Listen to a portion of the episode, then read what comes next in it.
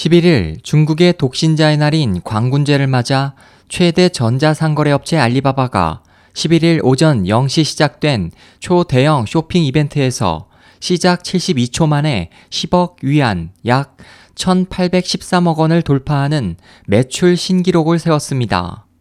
알리바바는 이날 베이징의 베이징 올림픽 수영 경기장인 수이 리팡에 초대형 전광판을 설치하고 내외신 기자 500여 명을 불러 중국판 블랙 프라이데이로 불리는 이 행사의 실시간 매출액 상황을 공개했습니다.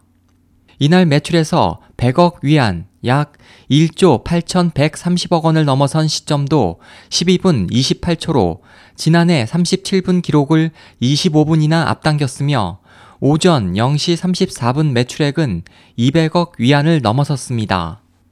이날 판매된 대표적인 판매 상품인 휴대전화는 메이주와 화웨이, 샤오미 등 중국산이 1위에서 3위를 차지하고 애플이 4위였으며 중국인이 구매한 외국산 제품은 앞타밀과 뉴트릴론, 벨라미스 등 1위에서 3위가 모두 분유였습니다.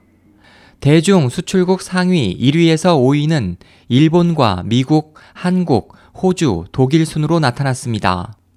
알리바바는 올해 행사에 4만 개 이상의 기업과 3만여 개의 브랜드가 참여해 600만 종의 제품을 선보였으며 미국과 유럽, 일본, 한국 등 25개 국가와 지역에 있는 5천여 개 해외 브랜드도 참가했다고 밝혔습니다.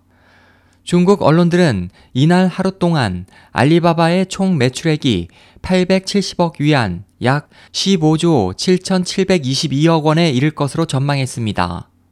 중국의 광군제는 1990년대 난징 지역 대학생들이 일의 형상이 외롭게 서 있는 독신자의 모습과 비슷하다고 해서 독신자의 날로 부르게 되었고 상인들은 이날에는 홀로 빈방을 지키지 말고 나와서 물건을 사면서 외로움을 달래야 한다고 젊은이들을 부추기며 할인 판매를 하기 시작하면서 연례 행사로 뿌리를 내렸습니다.